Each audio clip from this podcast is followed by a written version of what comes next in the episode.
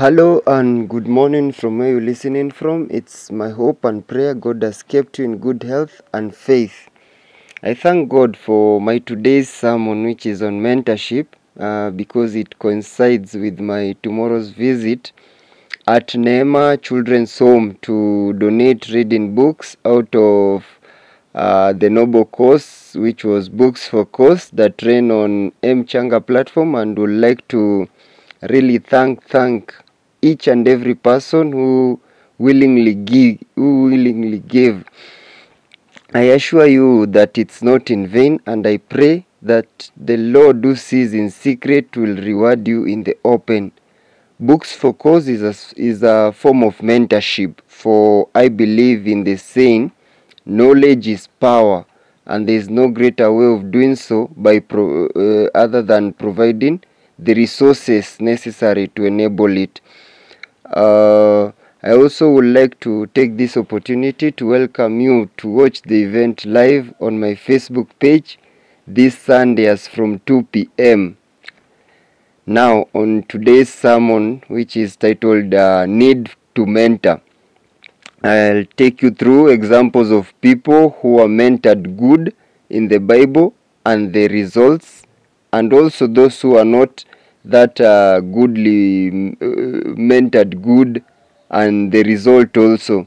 And to start off allow me to read matthew uh, chapter 10 verses 24 to 25 it says a student is not above his teacher nor a servant above his master. It is enough for the student to be like his teacher and the servant like his master.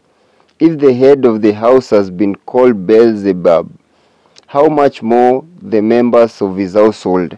This was Jesus telling his disciples, and here he clearly puts it that no servant is higher than his or her boss. They can be equal but never higher than the teacher. He then commissions them to go, preach, baptize, and heal just as he did. He was confident he had mentored them well this is one example of need to mentor. Another example is that of Moses and Joshua. Uh, we read that he, Moses, took Joshua with him everywhere he went to mentor him, and he commissions him to lead the people. As we read in Deuteronomy chapter 31, verses 7 to 8, it says, Then Moses summoned Joshua and said to him in the presence of all Israel, Be strong and courageous, for you must go with these people into the land that the Lord swore to their forefathers to give them, and you must divide it among them as their inheritance. The Lord Himself goes before you and will be with you. He will never leave you nor forsake you. Do not be afraid, do not be discouraged and later on god approves it and uh, it's in joshua chapter 1 verses 1 to 2 which says after the death of moses the servant of the lord the lord said to joshua son of nun moses aide moses my servant is dead. Now then you and all these people get ready to cross the jordan river into the land i am about to give to them to the israelites there are other examples, uh, like this this one of Eli and Samuel that is found in 1 Samuel 3, in that if it were not for Eli's mentorship to Samuel and uh, Samuel's obedience in listening, he could never have knew it's God calling him. David and Solomon is another example uh, since David was certain and had made it clear to Prophet Naaman and his wife Bathsheba that Solomon was to succeed him and gives him command as to what to do and to remember to uh, and to remember the mentorship he provided during his upbringing you see. And the result in this and all the others that we've said above uh, they are all positive. Like for Solomon, he was able to build the temple for the Lord. He also killed uh, Joab and those rebels just as his father had commanded him before he died. Uh, my best example is found in Jeremiah 35, a story of the Rechabites who refused to drink wine because their forefathers' upbringing and warning on the same. And God tells Jeremiah that never will any of their descendants miss in paradise. Uh, last but not least is that of Timothy, who served as an assistant to Paul, who was by Paul's side through thick and thin, even when everyone deserted him, as he writes in his epistles. Uh, most of his epistles, Timothy uh, is the one aiding in writing, and there's even some that are dedicated to him. Paul writes to Timothy, like First and Second Timothy, and allow me to read verses uh, from Second Timothy chapter one, verses five to seven. But uh, what uh, uh, caught my eye is uh, verse two also, where Paul addresses Timothy as my dear son.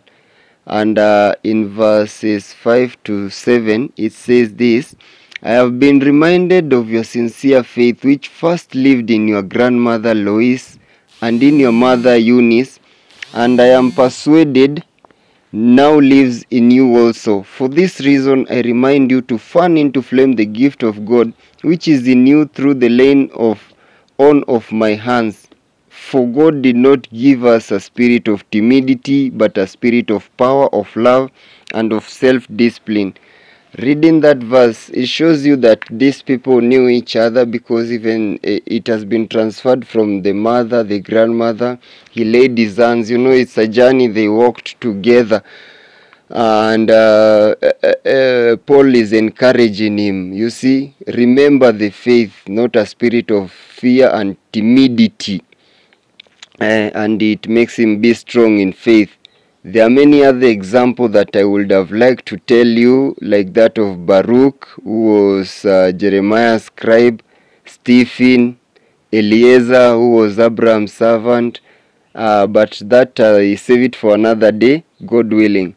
Also, there were those who failed due to not uh, being mentored. Example is Saul, who was chosen because of height, and he himself hid, even though the lot had fallen on him. And also, the prophet Samuel had made it clear that he was the chosen one. He was new to this and he was never mentored, so he had. The other is Rehoboam, the son uh, to Solomon, who succeeded him as king. We read in First Kings uh, 12 of that story. It was because he ignored the elders' advice and to and took that of his peers that led to Israel being divided. You see, he lacked mentorship or wasn't a good learner like his father. Elisha's servant is another example where he sought after Naaman and deceives him in order to obtain treasures which his master Elisha had refused earlier claiming his master had changed his mind, which was a lie, and as a result, Naaman's leprosy is transferred to him. Now, what is the bottom line in my today's podcast? Need for mentorship. 1. Identify your role model, that person who inspires you to be better and learn the good that makes you feel inspired by him or her. Uh, but like uh, as you do so, always remember to be you because there is only one you, one and only you alone. Everyone else is taken. Uh, that has been my sermon, and uh, a special request is if you would like uh, me to pray or have a request, my WhatsApp number is 0796 207 104.